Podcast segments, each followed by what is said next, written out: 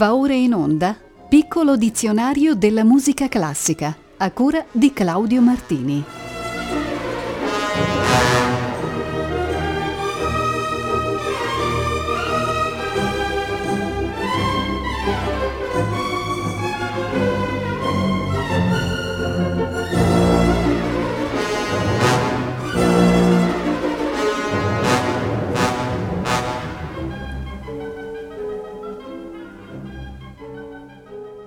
Buonasera, la puntata odierna inizia con i termini concerto grosso, quella forma musicale del medio barocco italiano caratteristica per l'organico strumentale suddiviso in due sezioni, il concertino e il concerto grosso o tutti.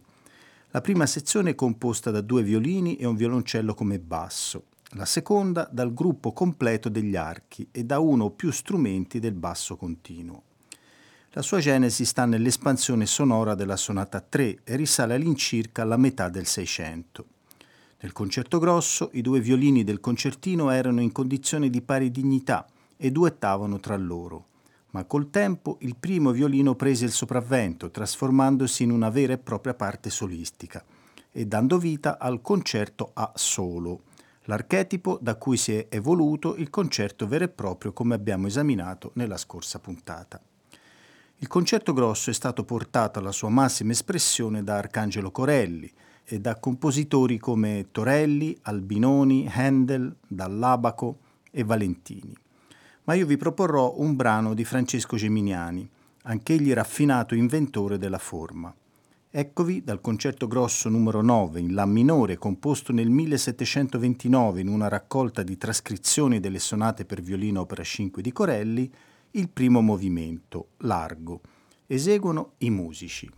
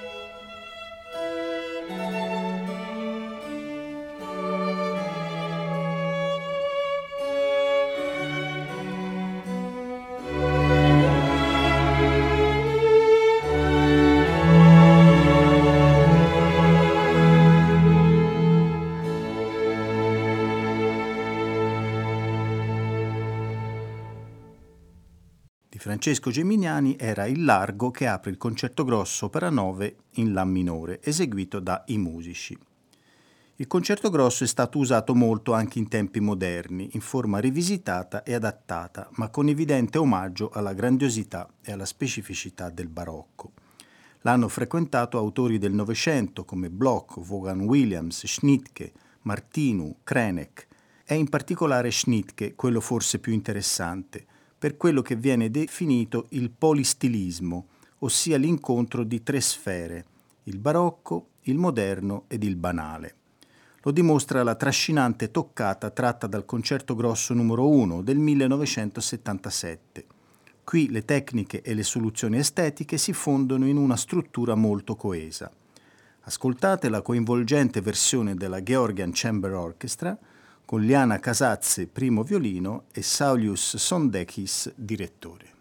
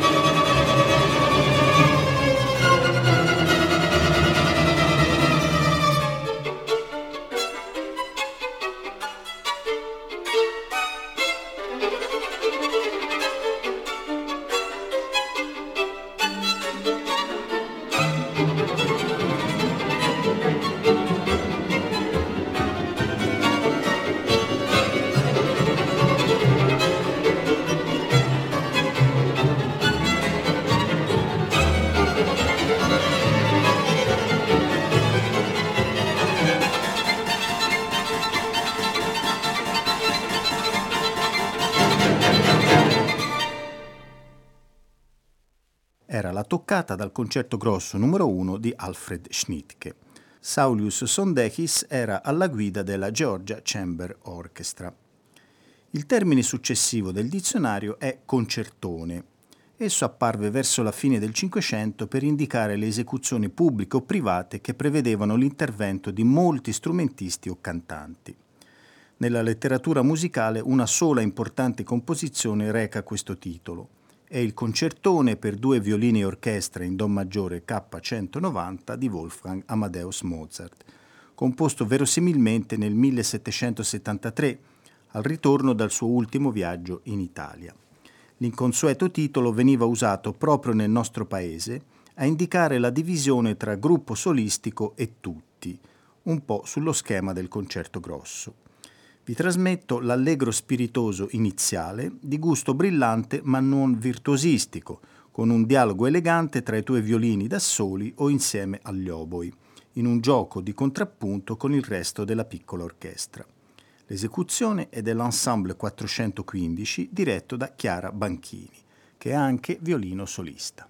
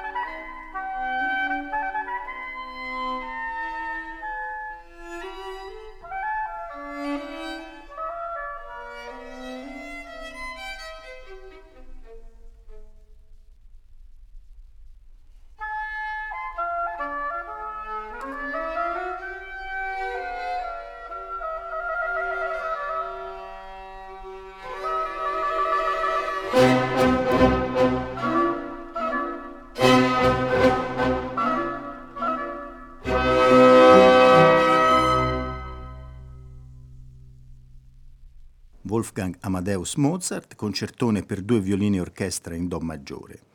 Era l'Allegro spiritoso con Chiara Banchini e l'Ensemble 415. I lemmi collegati al concerto si concludono con concerto per orchestra, possibile ossimoro visto che il concerto è il regno del solista, in contrapposizione o in rapporto dialettico con l'orchestra. In realtà così si indica il ruolo virtuosistico e concertante delle diverse sezioni strumentali dell'orchestra, quasi fossero uno strumento solo.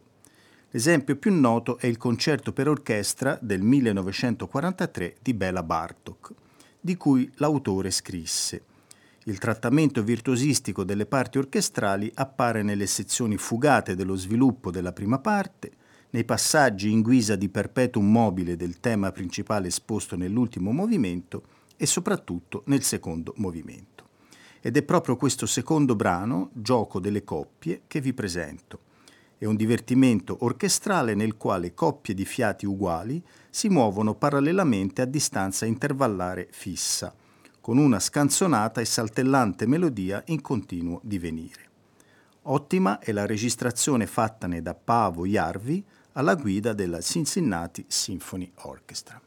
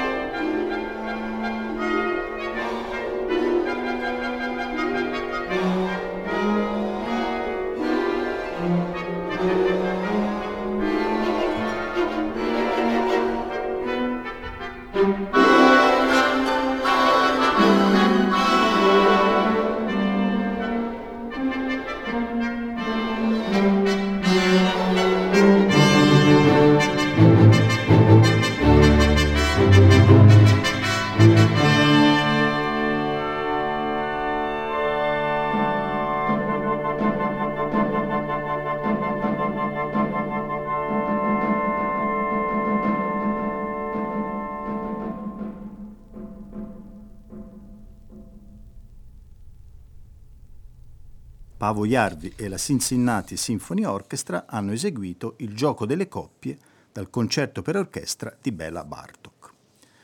Voltiamo pagina, siamo arrivati all'aggettivo concitato. Il riferimento ad uno stile concitato si trova nella prefazione scritta da Monteverdi per l'ottavo libro di Madrigali. Egli intendeva l'espressione drammatica di passioni e contrasti dell'animo umano attraverso la musica. In effetti ogni volta che troviamo questo aggettivo siamo in presenza di composizioni mosse da un'interna agitazione di inquietudine, quasi l'autore non riuscisse a dominare i suoi sentimenti. Un esempio del concetto si ha in questa composizione dello svedese Torbjörn Ivan Lundquist, musicista vissuto tra il 1920 ed il 2000. Si chiama proprio Concitato per quartetto di sassofoni ed è eseguita dallo Stockholm Saxophone Quartet.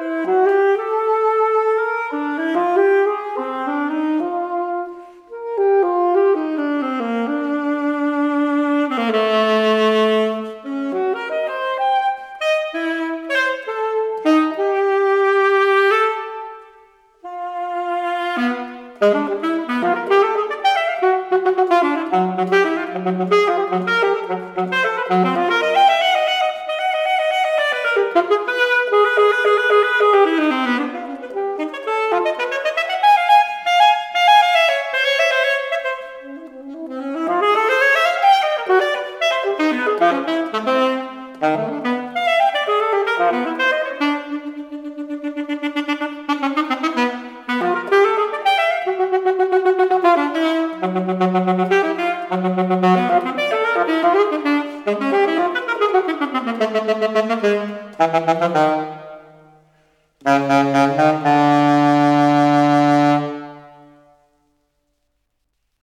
Concitato di Torbjörn Ivan Lundquist ha eseguito lo Stockholm Saxophone Quartet.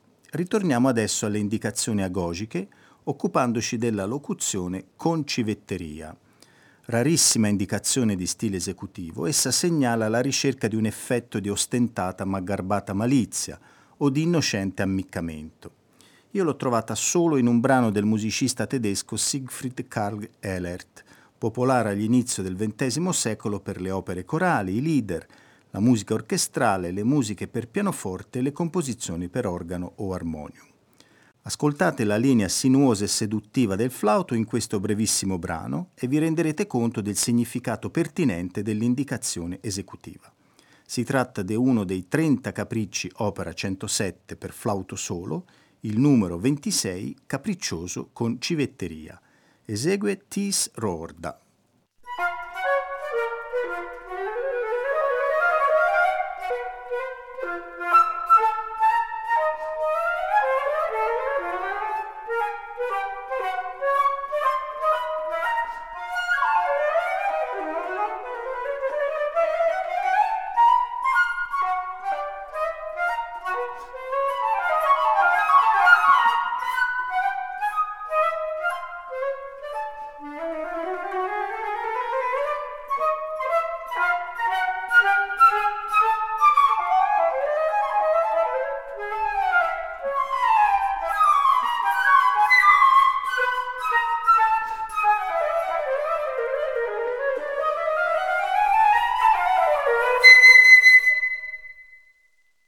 Abbiamo ascoltato il Capriccio per flauto solo, opera 107, numero 26 di Siegfried Karg Ehlert, eseguita da Tis Rorda. È il turno adesso del vocabolo francese conclusion, il quale intuitivamente indicava nel secolo XVIII il brano finale di una raccolta di pezzi orchestrali. L'esempio più chiaro lo abbiamo nella Tafelmusik di Georg Philipp Telemann ed infatti molti sono i brani che si intitolano così. La Tafelmusik contiene musiche espressamente composte per essere eseguite durante i banchetti, come sottofondo negli intervalli tra i servizi o in occasione di eventi all'aperto. Quest'uso, già presente ai tempi degli egizi, degli ebrei, dei greci e dei romani, perdurò nel Medioevo, si rinvigorì a partire dal XV secolo ed ebbe il suo apice in era barocca, secondo la forma canonica della suite di danze. Quella composta nel 1733 da Telemann si struttura in un'ouverture, un quartetto, un concerto, un trio, un brano solistico e, appunto, una chiusura nella medesima tonalità.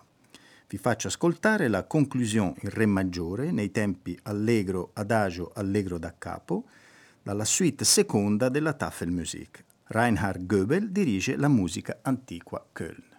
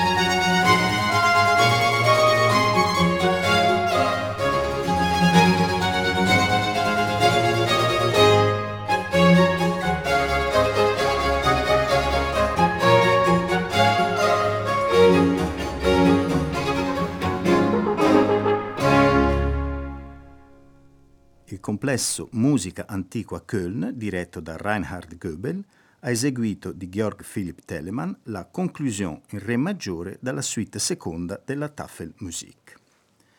Abbiamo adesso un'altra locuzione assai rara, ovvero sia con collera. Ve n'è un esempio in un CD del valente trombettista Ludwig Guttler, ove esegue brani contemporanei per il suo strumento. Uno di questi è il concerto per tromba, timpani e orchestra scritto nel 1982 da Siegfried Matthus, oggi ottantenne, uno dei più eminenti esponenti della musica d'avanguardia della Germania, specie in campo operistico. Il quinto breve movimento del concerto si intitola Stretto con collera e nel suo esasperato crescente drammatico esprime una sensazione di disagio, di ribellione o se si vuole di estraneità che rimanda appunto ai moti di rabbia e di collera. Ludwig Güttler alla tromba è accompagnato da Herbert Kegel e dall'Orchestra Filarmonica di Dresda.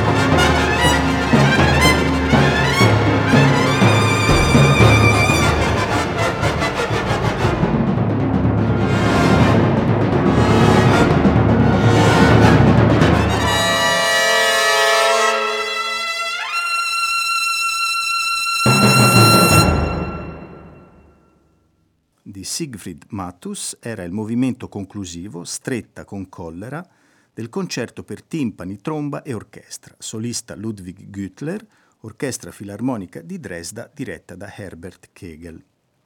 Un po' più frequente è la dicitura con delicatezza, usata dai compositori per raccomandare un'esecuzione particolarmente sentita ma senza asprezze o salti d'umore, potremmo dire con un lieve sorriso sulle labbra ho qui la graditissima occasione di proporvi uno stupendo brano pianistico di Franz Schubert e il terzo movimento, scherzo allegro vivace con delicatezza, dalla sonata per pianoforte in Si bemolle maggiore di 960, l'ultima del grande viennese. Terminata il 26 settembre 1828 e già eseguita in pubblico il giorno dopo, non riuscì tuttavia ad essere pubblicata. L'editore Schott di Magonza gli scrisse se le capita di comporre qualcosa di meno difficile e nel tempo stesso brillante, possibilmente in una tonalità più facile, la prego vivamente di volermela inviare senz'altro. Il 19 novembre dello stesso anno Schubert morì, a soli 31 anni, e dieci anni dopo Diabelli le pubblicò dedicandole a Schumann, che con vista acuta scriverà la composizione scorre mormorando di pagina in pagina, sempre lirica, senza mai pensiero per ciò che verrà, come se non dovesse mai arrivare alla fine, interrotta soltanto qua e là da fremiti più violenti che tuttavia si spengono rapidamente. Bellissima è la versione che ne dà Sergio Fiorentino, grandissimo pianista napoletano, di cui prima o poi bisognerà tracciare un ritratto che renda giustizia alla sua arte sublime.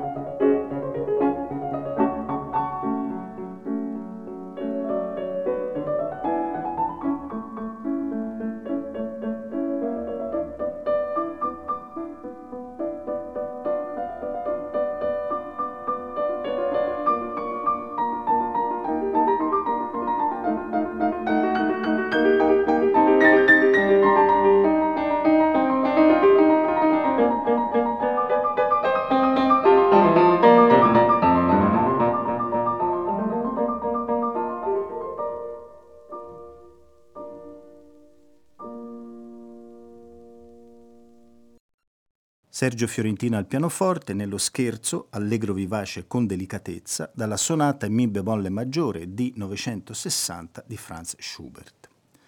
Dopo con delicatezza abbiamo con devozione. L'accento è qui messo sull'afflato spirituale, sulla condivisione di una sincera tensione mistica. Uno dei brani più celebri con questa indicazione è la Consolation numero 4, S171A, di Franz Liszt. Le Consolation sono una raccolta di sei brani pianistici costruiti sullo stile dei notturni, ognuno con la sua cifra caratteristica. Esistono due versioni del ciclo, la prima composta tra il 1844 ed il 49, la seconda tra il 49 ed il 50. Tutti i brani sono scritti nelle due tonalità di Mi maggiore e di Re bemolle maggiore, quelle regolarmente usate da Liszt per i suoi temi religiosi. Alcuni brani del primo gruppo sono rielaborati nel secondo. Così è per quello che vi propongo, il quarto del primo ciclo, terzo nel secondo, scritto in Re bemolle maggiore. Esso si distingue per il carattere assorto, malinconico e mite e per il forte contenuto umano. È la pensosa preghiera di una persona in carne ed ossa, che non nasconde la sua natura, fragile ma non annullabile ho scelto la prima versione che reca l'indicazione quasi adagio, cantabile con devozione. Al pianoforte è Wilhelm Omen.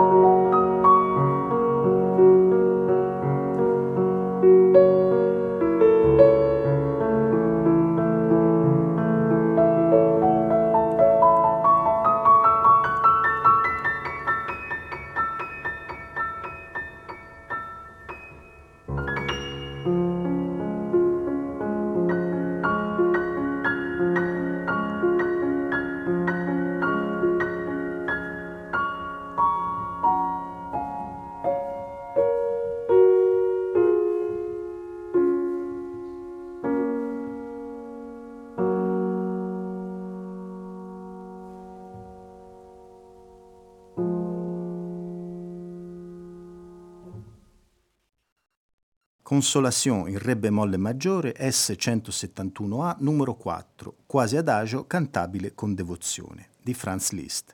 Wilhelm Omen era il solista. Per il brano di chiusura della trasmissione ci spostiamo in Argentina e facciamo conoscenza col lemma Condition. Si tratta di una danza strumentale di quel paese, eseguita normalmente in coppia e composta da due movimenti, di cui il primo, in tempo lento, è simile al minuetto e il secondo, allegro moderato, è simile al samba brasiliano. Diffusasi nell'Ottocento, la condition deriva dalla fusione di elementi spagnoli con altri indigeni. Secondo taluni fu importata in Argentina da ufficiali cileni, mentre verso il 1840 essa compare anche in Perù nel corso di rappresentazioni teatrali. Eccovi un brano che stilizza e spiega i ritmi e l'atmosfera della condition. Lo eseguono gli Hermanos Abalos.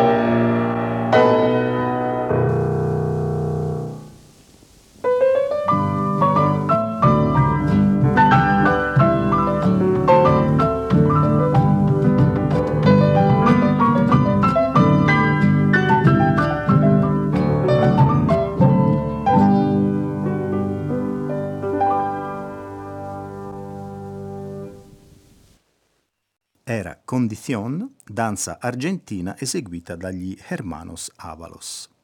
Abbiamo concluso per oggi, il prossimo martedì 17 febbraio riprenderemo il nostro piccolo dizionario della musica classica, sempre seguendo l'ordine alfabetico.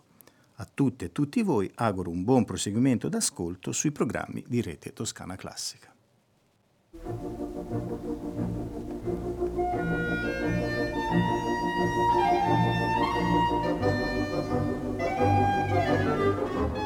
Abbiamo trasmesso Piccolo dizionario della musica classica a cura di Claudio Martini.